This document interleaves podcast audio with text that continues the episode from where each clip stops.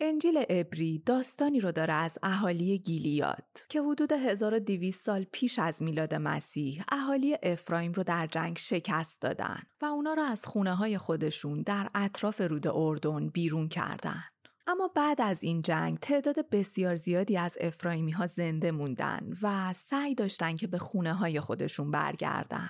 اما اونا برای این کار مجبور بودن که از بین نگهبانان گیلیادی که از مسیرهای رودخونه حفاظت می‌کردن عبور کنن. نگهبانان گیلیادی هم برای تشخیص پناهجویان افرایمی که قصد فریبشون رو داشتن روش جالبی رو برای خودشون ابدا کردن.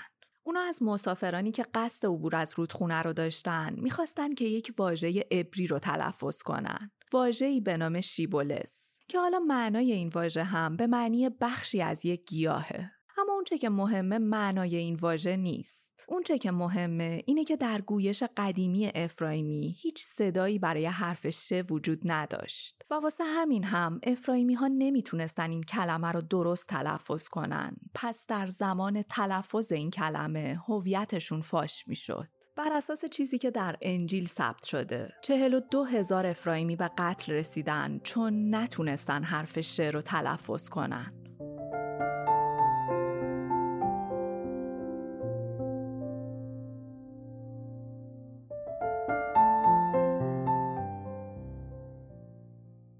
سلام محسا هستم و در این اپیزود از ماهکست قراره به بررسی تبعیض نژادی بپردازم. این جنس پرداختن به تبعیض نژادی در این اپیزود طبق روال عادی حرفهایی نیست که همیشه میشنویم.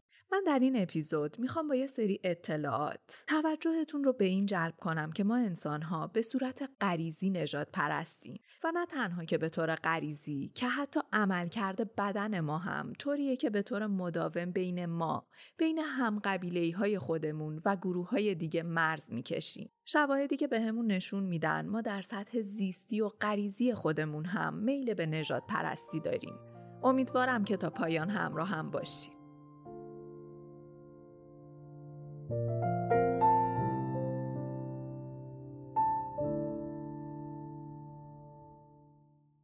حامی این اپیزود از ماهکست اپلیکیشن مدیتیشن و ذهن‌آگاهی آرامیاست. نتایج بیش از 100 تحقیق علمی بهمون نشون دادن که مدیتیشن جدایی از تاثیراتش روی افزایش آرامش و کاهش استرس و از بین بردن نشخوار فکری به شدت به افزایش تمرکز کمک می‌کنه. تا جایی که حتی برای افرادی که دچار مشکلاتی مثل کمبود تمرکز، ADHD و حواس پرتی هستند، توسط پزشکان و روانشناسان زیادی توصیه میشه.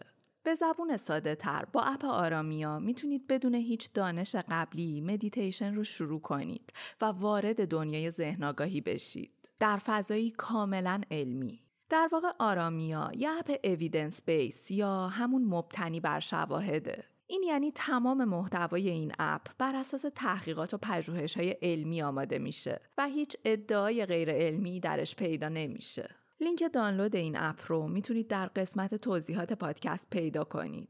آرامیا برای همراهان ماهکست یک کد تخفیف سی درصدی برای خرید اشتراک یک ساله و مادام العمرشون در نظر گرفته که تا حدود یک هفته بعد از انتشار این اپیزود فعاله می‌تونید با کد تخفیف ماه MAH اشتراک یک ساله یا مادام العمر این app رو تهیه کنید و از بخش ها و خدمات جذابش استفاده کنید. حامی این اپیزود اپلیکیشن مدیتیشن و ذهن آگاهی آرامیاست.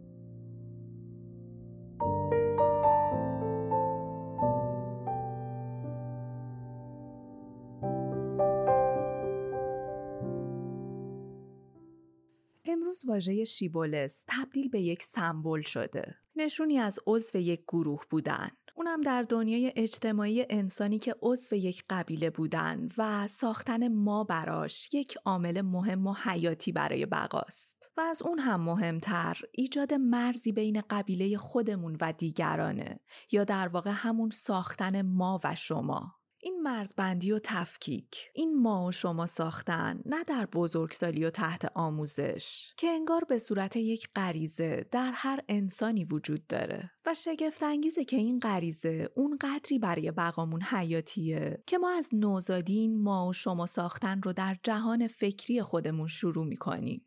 تحقیقی توسط کاترین کینزلر که استاد روانشناسی در دانشگاه شیکاگو انجام شده که نشون میده انسانها از سنین بسیار پایین از زبان به عنوان وسیله‌ای برای ایجاد مرز بین گروه خودشون و دیگران استفاده می‌کنن. برای انجام این آزمایشات از کودکان فرانسوی و انگلیسی استفاده شد و نتیجه آزمایشات این بود که به نظر می اومد نوزادان شش ماهه ترجیح میدن به صورت آدمهایی نگاه کنن که لحجه بیگانه ندارن.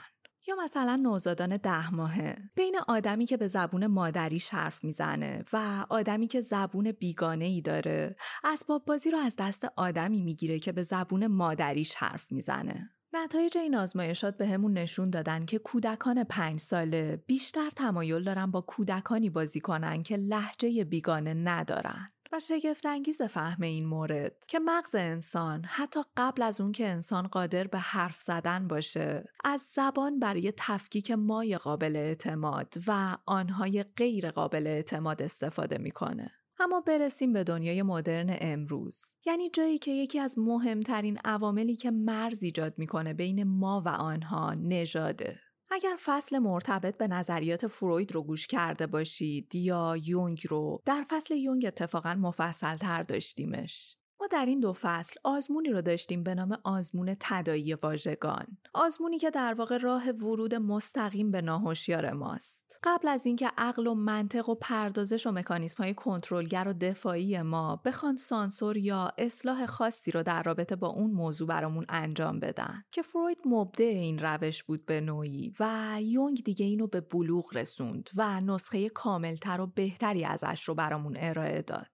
توی این روش روانکاو بر اساس شرح حال و تشخیص خودش یک لیست از کلمات مختلف رو آماده می‌کنه و این لیست و انتخاب کلمات هم به هوش اون روانکاو برمیگرده که چه کلماتی رو برای اون بیمار خاص انتخاب کنه که احتمال داشته باشه با عقده ها و دردهای زندگیش ارتباط بگیره. راز این آزمایش هم در سرعتی بودنشه. یعنی پزشک از بیمار می‌خواد در پنج ثانیه هر چی رو که به ذهنش رسید به زبون بیاره و اینجوری سرعت پردازش و نقاب و سانسور رو ازش می‌گیره. اینجا دیگه رنگ پوست بیمار، لبخندی که می‌زنه، آهنگ نفسهاش، ضربان قلبش، همه اینها نشونه ایه که به پزشک بفهمونه بیمارش مثلا نسبت به کلمه پدر واکنشی داشته. واکنشی داشته که ممکنه گیر زندگیش اونجا باشه. این روش اونقدری کاربردیه و اونقدری بر اساس نحوه عملکرد مغز ما درست کار می‌کنه که همین امروز هم در رابطه با مطالعاتی که روی مغز انجام میشه ازش استفاده می‌کنیم که یک نمونه مهم برای استفاده از این آزمون بررسی رفتار نژادی انسان هاست.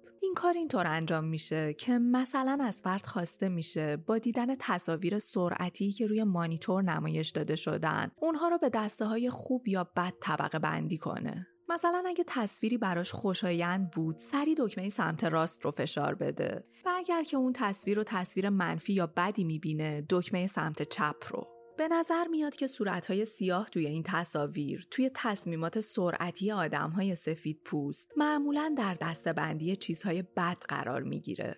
اما جالبتر زمانیه که ما وارد دنیای کودکان میشیم و این نتایج برامون تکرار میشن. و حتی از اون هم جالب تر اینه که این آزمایش در رابطه با میمون ها هم کار می‌کنه. یعنی ما با انجام آزمایشاتمون نشونه هایی رو از ارجعیت قائل شدن میمون ها برای اعضای گروه خودی و قرار دادنشون توی دسته خوراکی های خوبی مثل موزیا چیزهای خوب دیگه و در مقابل قرار دادن اعضای گروه بیگانه با چیزهای بدی مثل انکبوت رو مشاهده کردیم. پس این موضوع حتی فقط مختص به انسان ها نیست که حتی گونه ها و موجودات دیگه هم مثل ما این مرزبندی ما و آنها رو ایجاد می‌کنن.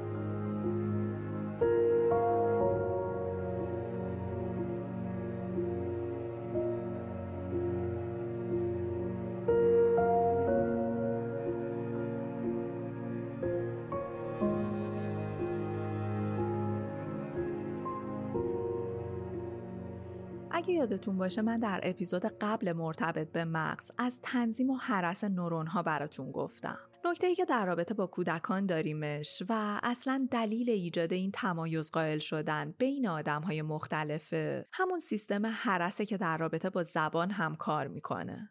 اغلب ماها در دوران کودکیمون این شانس رو نداریم که طیف گسترده ای از ویژگی ها و نژادهای مختلف رو ببینیم. بنابراین مغز ما شروع می‌کنه به حرس کردن. یاد می‌گیره اینو که اصل آدم ها این شکلی هن. آدم هایی که در کنار منن ویژگی درستن، نژاد درستن و بقیه غیر خودیان. بقیه هم قبیله من نیستن.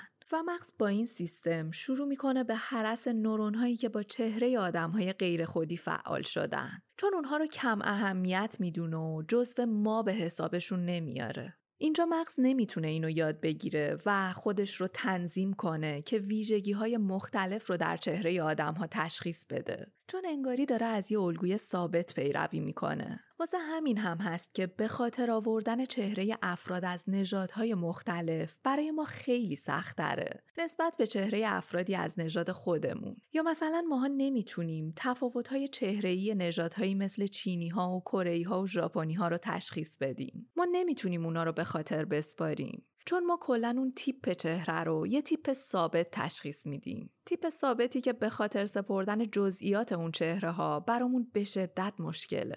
اما میشه اینو اصلاح کرد. یعنی قابلیت اصلاح این مورد در ما وجود داره. با نگاه کردن به چهره ها و آدم از نژادهای مختلف میشه این اصلاح رو انجام داد و مغز رو برای تشخیص و به خاطر سپردن چهره آدم از نژادهای مختلف تنظیم مجدد کرد.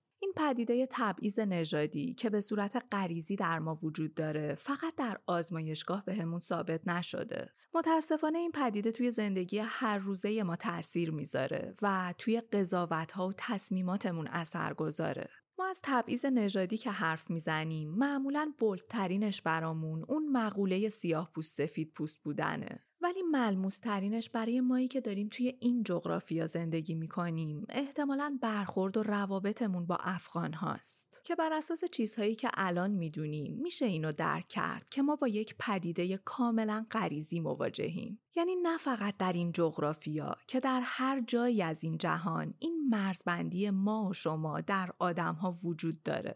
ولی نکته اینه که دنیای امروزمون این مدلی کار نمی‌کنه. ما نیاز داریم به اینکه در کنار هم زندگی کنیم و برای این زندگی هم نیاز داریم از حد قرایز خودمون فراتر بریم. برای این کار نیاز به آموزش داریم، نیاز به آگاهی داریم که اتفاقا این موارد جزو اون دسته از چیزهایی که کلا نداریمشون و اینه که عوض می‌کنه اوضاع جغرافیای ما رو با جاهای دیگه جهان.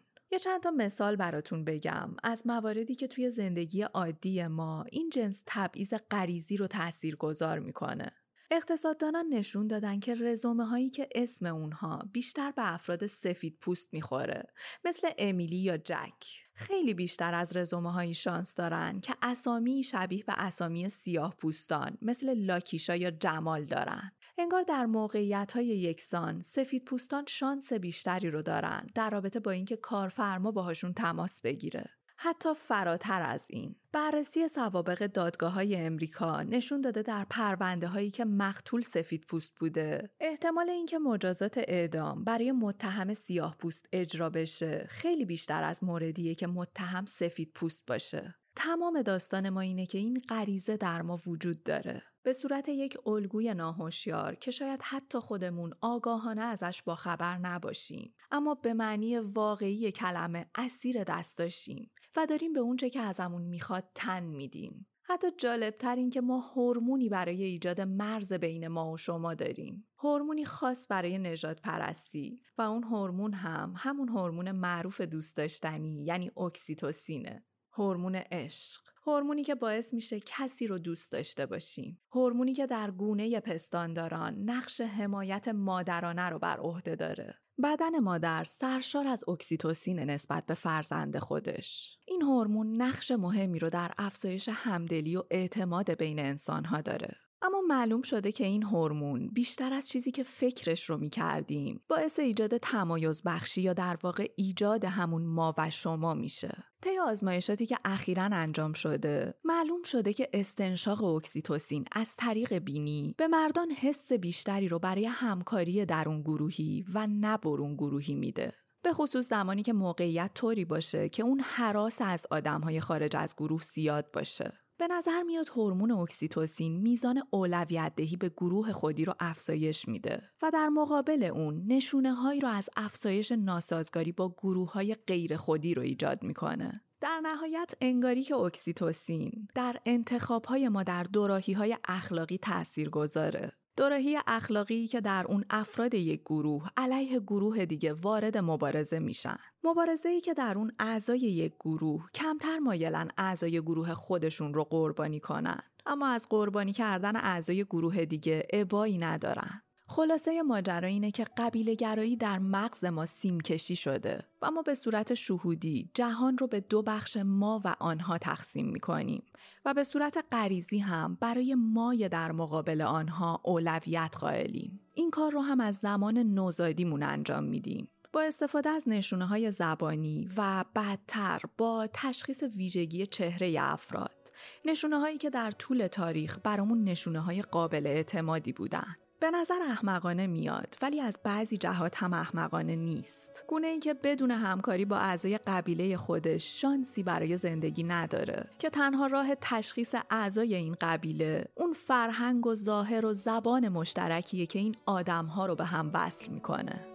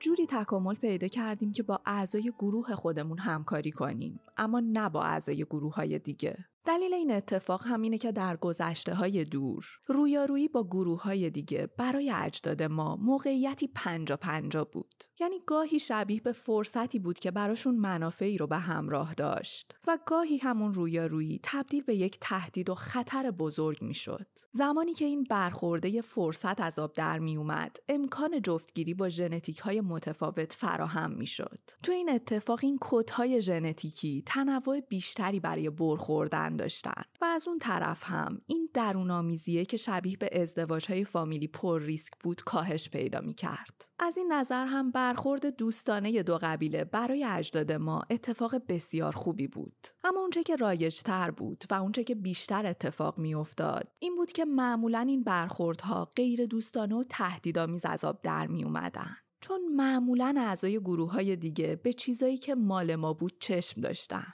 گروه های دیگه چیزایی که ما داشتیم رو می‌خواستن و تصمیم می‌گرفتن که اگه اون چیزها رو بهشون ندیم به زور از همون بگیرنش. توانایی پرتاب سنگ. این استفاده از سنگ به عنوان سلاح امنیت ما رو در علفزارها افزایش داد. اما خطر تازه ای رو برامون به وجود آورد. توانایی کشتن از راه دور که در واقع آغازی برای شکلگیری جنگ های واقعی بود. ما وقتی توانایی پرتاب سنگ رو به صورت جمعی یاد گرفتیم در واقع اینو یاد گرفتیم که بجنگیم. و کم کم این ماجرای استفاده از سنگ به عنوان سلاح برای جنگیدن تکامل پیدا کرد. انسان کم کم شروع کرد به برنامه ریزی و تقسیم کار برای جنگ. انسان اینو یاد گرفت که استراتژی بچینه و عملیات نظامی خودش رو سازماندهی کنه و توی این نقطه هم بود که اون همکاری درون گروهی برای همکاری کردن و دست برتر رو داشتن اهمیت پیدا کرد. چون در عین حال که ما در این تدابیر و استراتژی چیدن ها و تقسیم وظایف جنگی در حال پیشرفت بودیم، رقبای ما هم در حال پیشرفت بودن و چه بسا که این کار رو بهتر از ما انجام می‌دادن. پس اینجا یه نوع رقابت به وجود اومد. یه جور تغییر شرایط محیط که حالا به انتخاب طبیعی این امکان رو می‌داد که دستچین کنه. اونایی که در درون گروه خودشون همکاری های موفق تری داشتن انتخاب می شدن چون برنده جنگ ها بودن. و توی این جنگ ها هر آن چیزی رو که برای رفاه بیشتر بهش نیاز داشتن به دست می آوردن و در عین حال مغلوب گروه های دیگه هم نمی شدن یا در واقع چیزی رو از دست نمی دادن. در مقابل این گروه های برنده هم گروه هایی که توانایی همکاری درست و مؤثر رو با هم نداشتن مغلوب می شدن حذف می شدن و از بین می رفتن. اینجا و در این دوره همکاری شد برگ برنده تکاملی انسان اون ژنهایی که امکان همکاری با گروه رو برامون فراهم می‌کردن برنده شدن و ژنهایی که همکاری رو بلد نبودن باختن و از بین رفتن.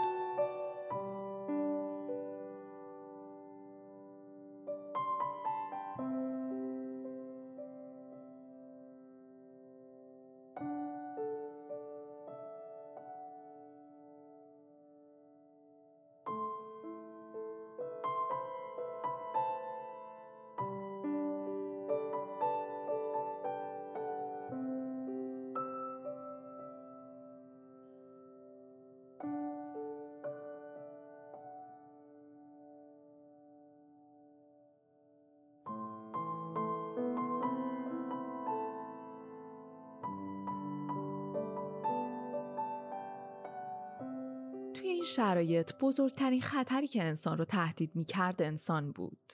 توی این شرایط انسان تبدیل شد به بزرگترین دشمن خودش. اجداد شکارگر خوراکجوی ما بین جوامع کوچیک خودشون مدام در حال نزاع و درگیری بودن. این درگیری ها هم معمولا در قالب زد و خوردها و شبیخون های نامنظم رخ می‌داد. نه اون چیزی که از جنگ های بزرگ بین کشورها توی ذهنمونه. توی این جنگ ها و زد و خوردها هم معمولا اعضای طرف پیروز با به سرقت بردن اموال و احشام و همینطور فرصت به دست آوردن زنهای جدید از بین اسرا از این خشونت نف می بردن. پس ما می‌تونیم یکی از دلایل مهم این درگیری ها رو این مورد در نظر بگیریم که طرف های پیروز معمولا در جنگ موفقیت بیشتری رو در تولید مثل به دست می آوردن.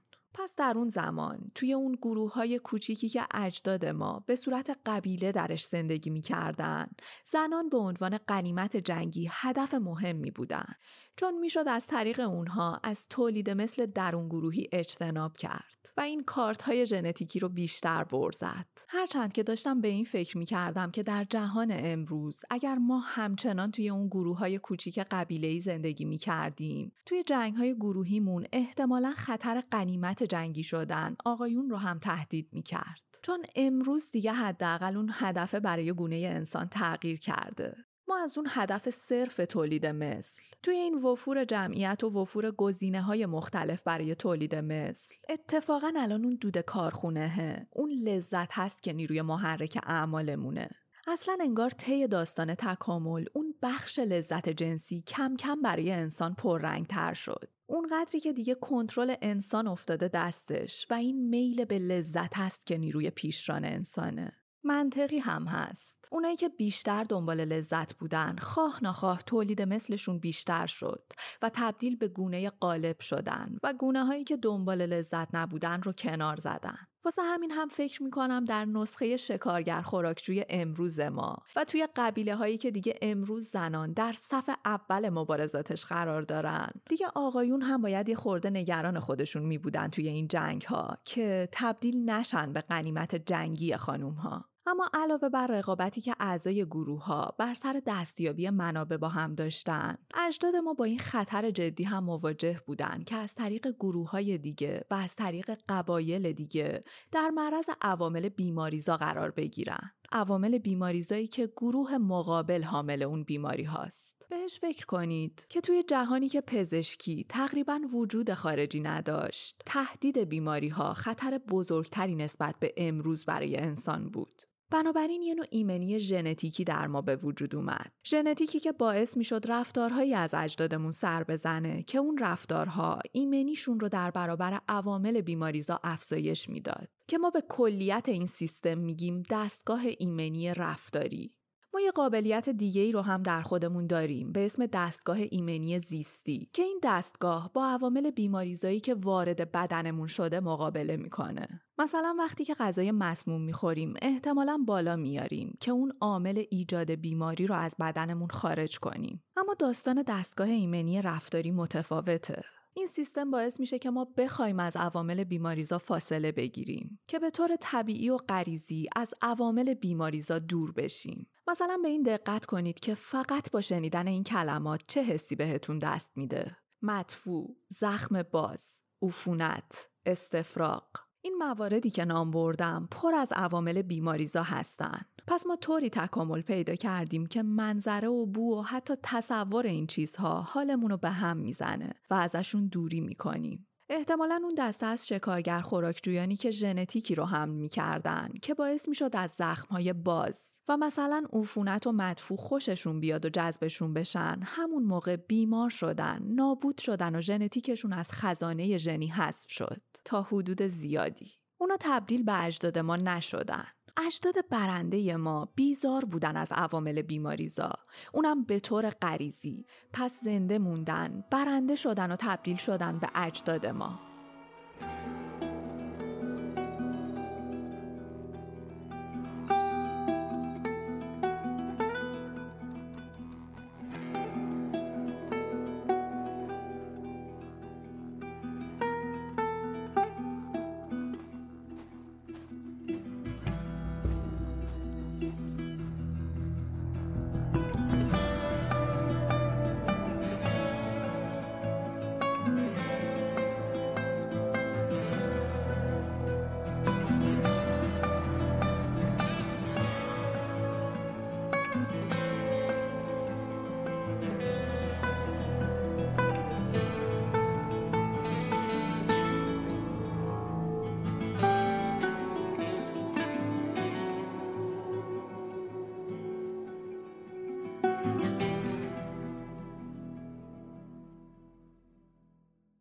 نظر میاد حس انزجار در انسان یک سازگاری مهم در برابر عوامل میکروبی باشه که از انسان در برابر عوامل بیماریزا محافظت می‌کنه. حسی که فرد رو برانگیخته می‌کنه یا وادار می‌کنه که خودش رو از اون محیط و عوامل بیماریزا دور کنه و نکته مهم اینه که این حس بین همه ما انسان ها مشترکه مثلا انسانی که با دیدن و بوییدن مدفوع حس انزجار رو تجربه نمی‌کنه جزو استثناءاته و احتمالا دارای جهش های خاص ژنتیکیه. اما در کلیت داستانمون ما داریم از یک موضوع جهان شمول حرف می‌زنیم و همین نشونی از اینه که برای توضیح این ماجرا باید داستان تکاملمون رو مرور کنیم. نکته جذاب ما ایجاد حس انزجار در چهره است.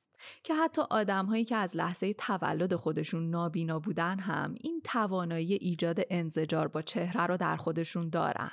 در حالی که هیچ وقت به چهره آدمهای دیگه نگاه نکردن و اینو یاد نگرفتن. پس ما با یک موضوع کاملا غریزی مواجهیم. در فرایند بروز حس انزجار با چهره اون حالتی که صورتمون به خودش می‌گیره در واقع یه نوع مراقبت حداکثریه که توسط بدنمون در حال رخ دادنه چیزی که ازش آگاه نیستیم اما در واقع اتفاقی که میفته اینه که مغز ما داره سعی می‌کنه با تمام چیزی که از دستش برمیاد در برابر عوامل بیماریزا ازمون محافظت کنه. توی این حالت چشمامون کوچیک میشه تا احتمالا راه ورود عوامل بیماریزا از چشمهامون کم شه ریتم نفس هامون تغییر می‌کنه فشاری در بینی ایجاد میشه که انگار راه ورود هوا رو تنگتر می‌کنه. لبهامون محکم به هم فشار داده میشه و همه این عوامل در کنار هم در واقع رفتاریه که به صورت ژنتیکی در همه ما آدم ها وجود داره تا ازمون محافظت کنه. یه نکته دیگه ای رو هم اینجا بگم. خیلی به بحث امروزمون مرتبط نیست. ولی حیفم میاد. حالا که تا اینجای بحث اومدیم اینو نشنوید و پرونده ایمنی رفتاری رو ببندیم. اون نکته اینه که ما می‌دونیم که این حس انزجار این فرار از عوامل منزجر کننده در خانم ها خیلی شدیدتر از آقایونه. یعنی مثلا در مواجهه با صحنه که در اون یک مرد و یک زن با مدفوعی که کنار خیابون ریخته مواجه میشن واکنش و انزجار خانومه خیلی شدیدتره نسبت به آقایی که این صحنه رو دیده. هرچند که حس انزجار در همه انسان ها چه مرد و چه زن وجود داره. ولی معمولا واکنش خانوم ها خیلی افراطی تره به این ماجرا.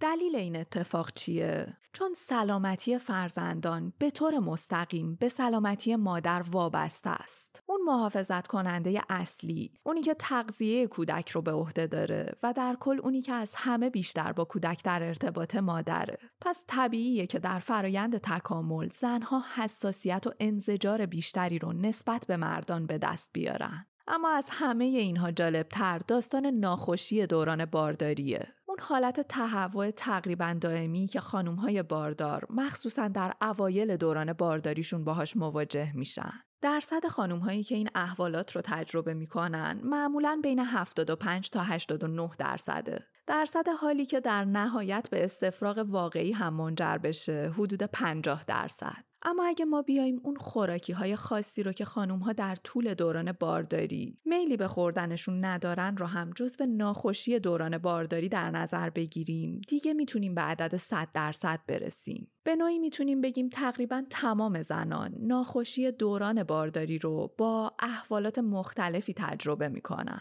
زنان در دوران بارداری دچار نقص عمل کرده بدنی نمیشن. اتفاقا که تحقیقات عکس این ماجرا رو بهمون به نشون میده. که ناخوشی بارداری در واقع یه نوع سازگاری مهم برای زنان بارداره که به اونها در پس زدن و دوری از تراتوژن ها یا در واقع همون سموم مختلف که ممکنه در فرایند رشد و نمو و نوزاد مضر باشن کمک می‌کنه. سم در اکثر چیزهایی که ما در طول روزمون مصرف می‌کنیم وجود داره. در میوه هایی مثل سیب، موز، سیب زمینی، کرفس، حتی فلفل سیاه که حاوی ماده‌ای به نام سافروله که هم سرطانزا و هم جهشزاست. تحقیقات زیادی انجام شده و این تحقیقات به همون نشون میدن که انگار بدن هر زن بارداری توانایی خاصی رو در شناخت مواد غذایی داره که می‌تونه برای رشد جنین خطرناک باشه. مثلا بیشترین گزارشی که از بیزاری نوع خاصی از مواد غذایی در بارداری داریم تقریبا در اکثر زنان مشترکه. بیزاری از قهوه، چای و کاکائو، سبزیجات و گوشت و تخم مرغ هم شاملش میشه. توی فیلم و سریال ایرانی انگار یه قانون نانوشته وجود داره که بارداری یک کاراکتر اینجوری اعلام بشه که خانم طبق معمول مشغول کار خونه و درست کردن غذاست که یهو جلوی دهنش رو می‌گیره و میره سمت دستشویی. و اینجوریه که به کمال می‌رسه. ولی اتفاق اتفاق درستیه.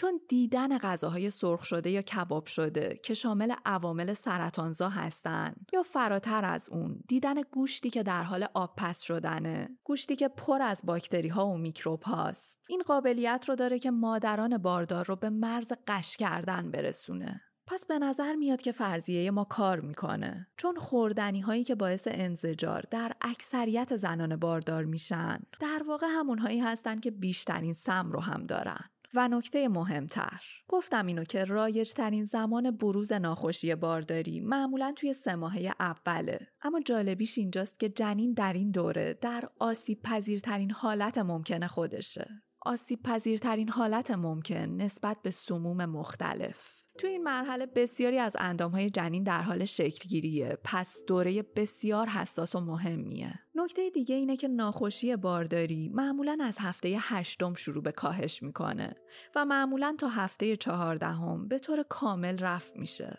که این دوره دقیقا مصادف با پایان دوره حساس رشد جنین. اما محکمترین دلیل ما. آمارها به همون نشون میدن زنانی که در سه ماهه اول ناخوشی بارداری رو تجربه نمی‌کنن. نسبت به زنانی که این احوالات رو دارن حدود سه برابر احتمال سخت جنین خود به خودی بیشتری براشون وجود داره.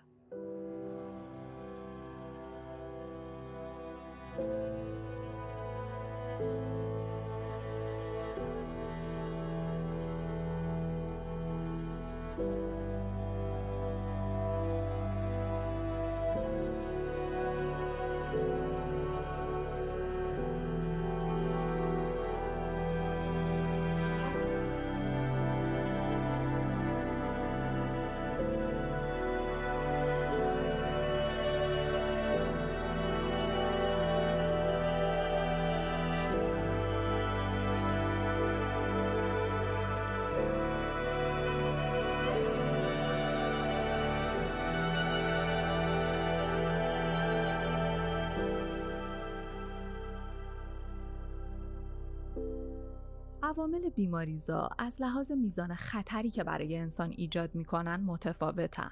اما جالبه که خصوصیات روانی ما طوری شکل گرفتن که میزان انزجار غریزی ما نسبت به عوامل بیماریزا با میزان خطری که برامون ایجاد می‌کنن رابطه مستقیم داشته باشه. می‌خوام یه موقعیت فرضی رو با هم تصور کنیم. فرض کنید که توی هواپیما توی صف استفاده از سرویس بهداشتی منتظر ایستادید. وقتی که نوبتتون میشه به نظر میاد شخصی که از دستشویی بیرون اومده قیافه ای رو از خودش نشون میده که حالت شرم زده داره و وقتی که شما بعد از اون فرد وارد سرویس بهداشتی میشید شواهد اختلال گوارشی این فرد رو به طور کامل اونجا حس می‌کنید اما حالا سوال مهم ما اینه که در چه صورتی این شرایط براتون منزجر کننده تره؟ که اگر که کسی که دل درد داشت و قبل از شما وارد دستشویی شده بود برادرتون بود یا غریبه ای که روی صندلی شماره 21 سی نشسته بود. بدون شنیدن جوابی که شما می‌دید قطعا آدم های زیادی این وضع رو حال به همزنتر توصیف می‌کنن. اگر که مقصر این اتفاق غریبه صندلی 21 سی باشه. حالا چرا؟ چرا این اتفاق میافته؟ چون قطعا مدفوع یک فرد غریبه با احتمال بسیار بیشتری نسبت به مدفوع برادر شما می‌تونه شما رو بیمار کنه. شما آلردی به طور مداوم در معرض میکروب های بدن برادرتون قرار دارید ولی میکروب های بدن یک غریبه قاعدتا در فضای زندگی شما ناآشناست پس با احتمال بسیار بیشتری می‌تونه شما رو بیمار کنه حتی ما شکلی از این آزمایش رو با مطبوع واقعی انجام دادیم. محققی جسور به نام ترور کیس و همکارانش آزمایش رو انجام دادن که در اون از مادران کودکان خردسال خواستن که مطبوع بچه های خودشون رو با خودشون به آزمایشگاه بیارن. محققان بعد از این مرحله مدفوع رو از پوشک جدا کردند و داخل ظرفهایی قرار دادن و از مادران خواستن که این ظرفها رو بو کنن. و نتیجه شگفت انگیز بود. مادران انگار به طور غریزی بوی مدفوع بچه های دیگر رو حال به همزنتر از بوی مدفوع بچه خودشون تشخیص می‌دادن. با اینکه هیچ اطلاعاتی نداشتن از اینکه کدوم مدفوع مربوط به کدوم بچه است. اتفاق زیستی که در حال رخ دادن بود این بود که دستگاه ایمنی رفتاری این مادرها اونها را از مدفوعهای آلوده به عوامل بیماریزای ناآشنا دور و منزجر می کرد. چون مدفوع یک فرد غریبه با احتمال بسیار بیشتری ما رو بیمار می‌کنه. چون عوامل بیماریزایی در اون وجود داره که برای بدن ما آشنا نیستن. پس قاعدتا برامون منزجر کننده تر میشه. همه این احساسات، همه این رفتارها رو مغز و در واقع ژنهامونه که داره برامون ایجاد می‌کنه که به معنی واقعی کلمه حیرت انگیزه. که به همون نشون میده که ما در سطح زیستی خودمون هم اون مرز بین ما و شما رو ایجاد می‌کنیم. می‌خوام برگردم به شیبولس. داستان ابتدایی این اپیزود. شکی در این نیست که تفاوت‌های فردی می‌تونن در جهت عمل جمعی موثر باشن. اینکه تلفظ این کلمه توسط گیلیادی ها چطور بود چیز مهمی نیست. اونچه که اهمیت داره اینه که تلفظ گیلیادی ها با افرایمی ها فرق داشت و این یعنی این دو گروه با هم فرق دارن. احتمالا لباس پوشیدنشون، نظافتشون، غذا خوردنشون، رقصیدنشون، آواز خوندنشون، شوخی کردنشون، دادگاه رفتنشون، روابط جنسیشون و همه قواعدی که بر اساس اونها زندگی روزمره خودشون رو پیش می‌برن با هم متفاوته. و همین تفاوت های فرهنگی ساده است که باعث میشه غریبه ها برامون خودی به نظر نیان و ما وادارشیم به اینکه بین مای خودمون با اونها مرز بکشیم. حتی جغرافیا این مورد رو به, به خوبی نشون میده. با حرکت از دو قطب شمال و جنوب زمین به سمت خط استوا هر چقدر که بیشتر پیش میریم تعداد زبانها و ادیان هر منطقه به طرز چشمگیری افزایش پیدا می‌کنه و بیگانه حراسی مردم بیشتر میشه. شاید به نظر بیاد که این پدیده ها ارتباط خاصی با هم ندارن. اما کارکرد هر سه این فرایندها جدا نگه داشتن گروه ها از همه. وقتی شما زبان مشترکی با هم ندارید وقتی دین و مذهبتون با هم متفاوته وقتی از اعضای گروه های دیگه خوشتون نمیاد احتمال کمتری هم وجود داره که باهاشون آمیزش و معاشرت داشته باشید. اما چرا در نواحی خط استوا تعداد زبانها و ادیان تا این اندازه زیاده؟ جواب این پرسش فرهنگی بازم زیستیه. چون تجمع عوامل بیماریزا در نواحی استوایی به مراتب بیشتر از مناطق معتدل و سرده چون که گرما معمولا امکان خوبی رو برای رشد باکتری ها و قارچ ها و میکروب ها فراهم می‌کنه. بیماری در مناطق گرم تعدد و تنوع بیشتری داره.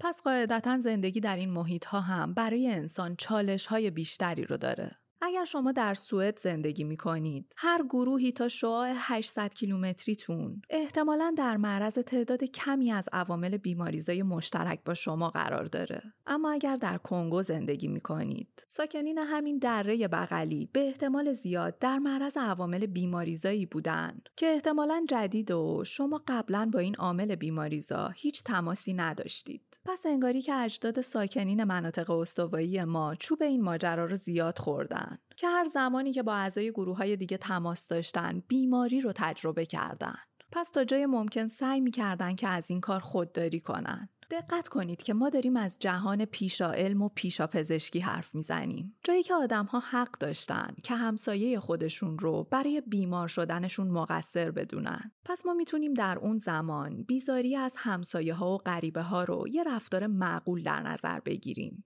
اما پیامد این اتفاق چی بود؟ این ترس و بیزاری قبیله ها را از هم دور نگه می داشت و وقتی که قبیله ها با هم در ارتباط نبودن و دیتایی بینشون رد و بدل نمی شد قاعدتا زبان، دین، فرهنگ، آداب و رسوم، غذا، عادات روزمره و تمام ویژگی هاشون با هم متفاوت می شد و هر چقدر که زمان میگذشت این تفاوت ها بیشتر هم می شد و حالا همین متفاوت شدن این عوامل خودش عاملی می‌شد برای بیشتر دور شدن این گروه ها از هم. و فکر می کنم اینجا دیگه کل معمای نجات پرستی ذاتی برامون حل شد.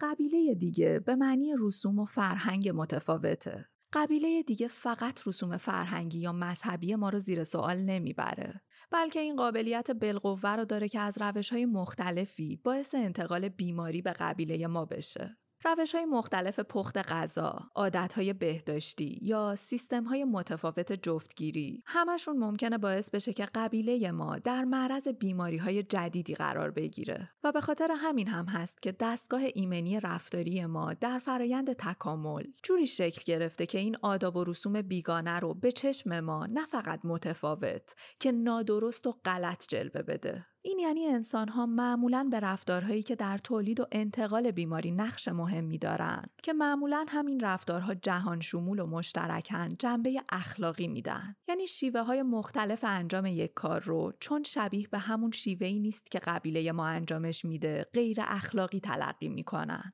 این عامل یه نوع تعصب ریشه دار در انسانه. عاملی برای خصومت با گروه هایی که رسوم و باورهایی متفاوت از ما دارن. چون وقتی که گروه های دیگه بی اخلاق تصور بشن خیلی محتمل تره که آدم های قبیله ما ازشون دوری کنن. و البته اونها هم همینطور که تمایلی به تماس و ارتباط با افراد قبیله ما نداشته باشن. این یه جور مکانیسم خود تشدید کننده است. هر چقدر که تعصب بیشتر دوری بیشتر و در نتیجه تفاوت ها بیشتر. که این تفاوت های بیشتر هم دوباره ما رو برمیگردونه به سر خط یعنی تعصب بیشتر.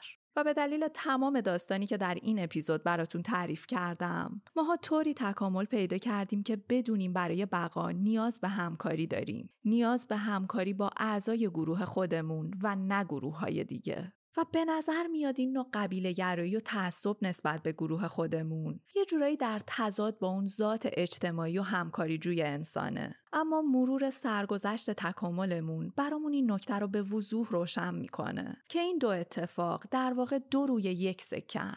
قبیله گرایی ما در حقیقت علت و نتیجه طبیعت همکاری جویانمونه چون اتفاقا همین اهمیت دادن ما به اعضای گروه خودی و مراقبت از اونها در فرایند تکامل باعث شده ماها تبدیل به متعصبان و گاهن قاتلان زبردستتری بشیم.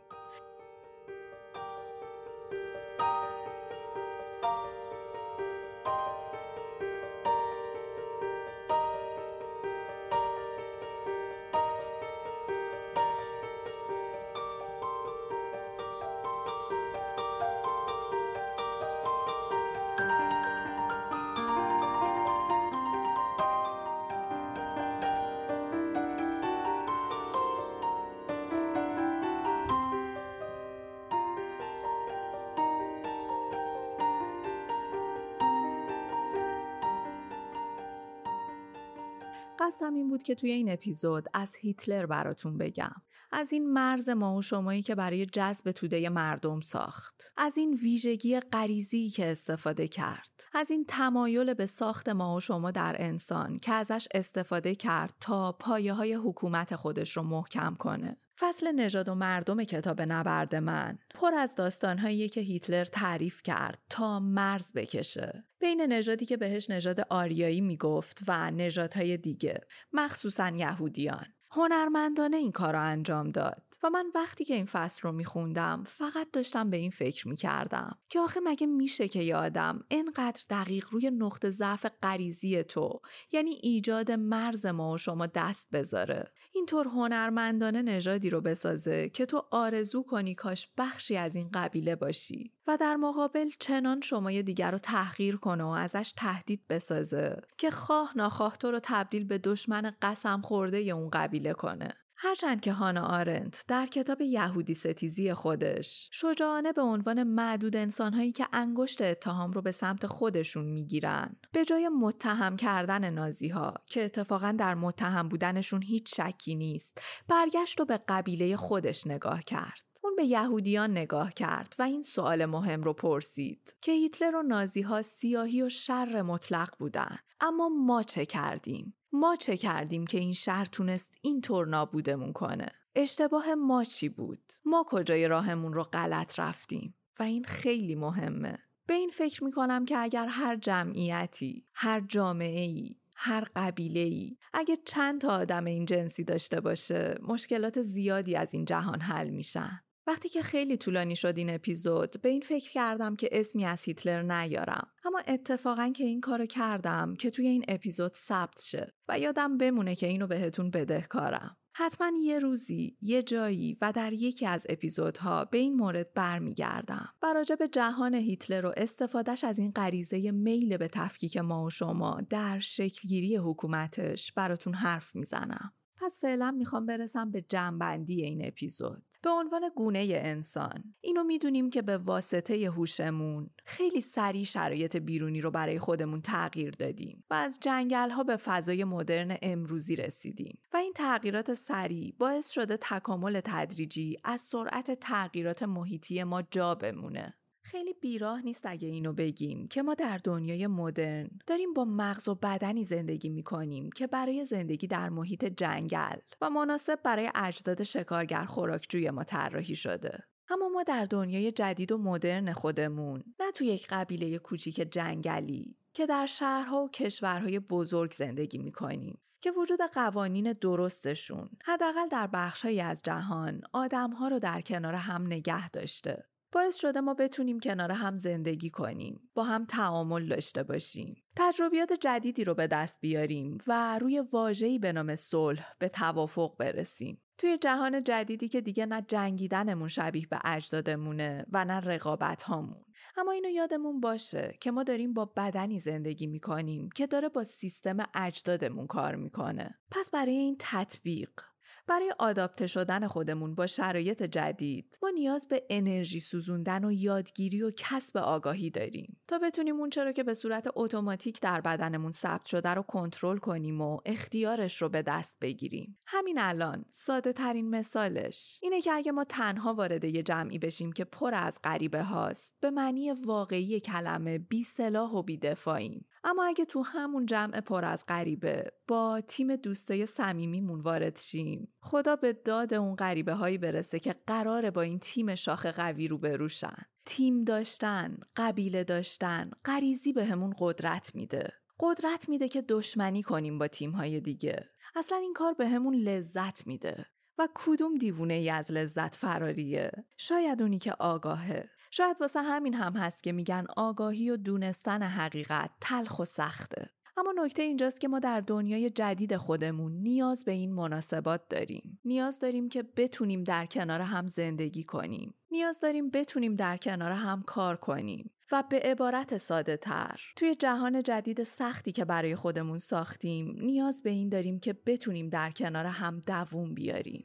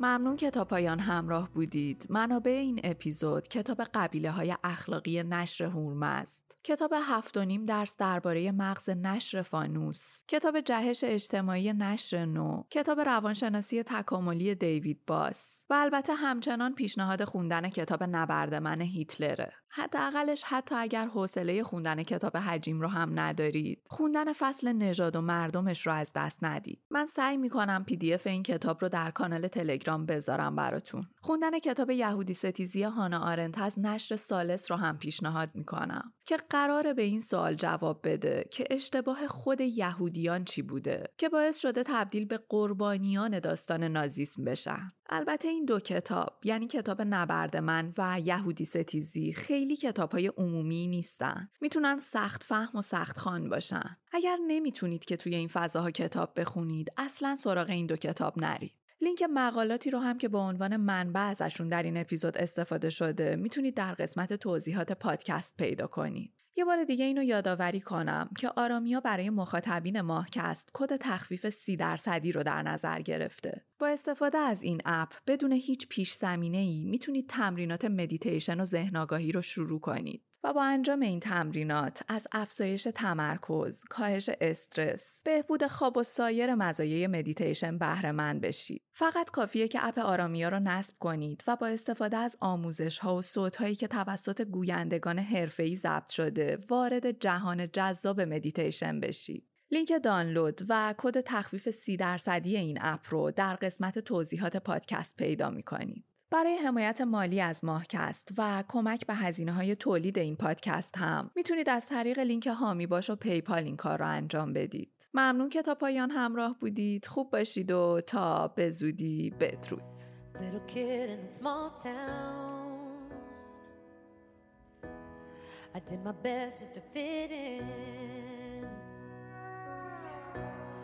Broke my heart on the playground. When they said I was different, Oh, now, now I'm all grown up and nothing has changed. Yeah, it's still the same. It's a hard life on Easy Street. Just white painted picket fence as far as you can see.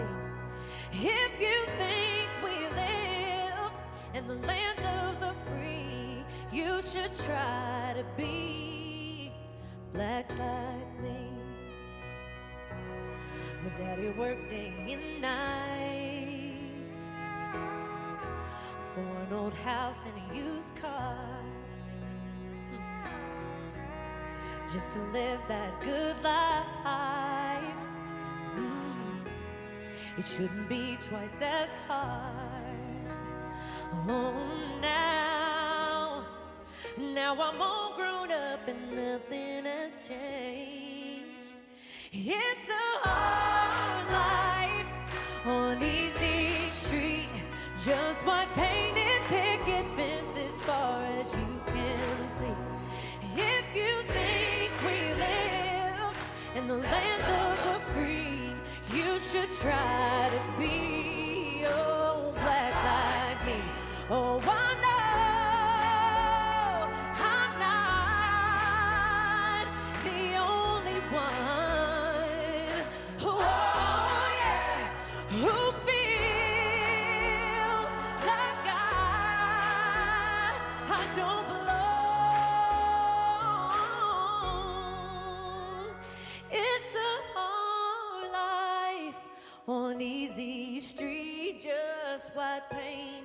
fences, far as you can see. And if you think we live in a land of the free, you should try to be oh black like me. Oh, and someday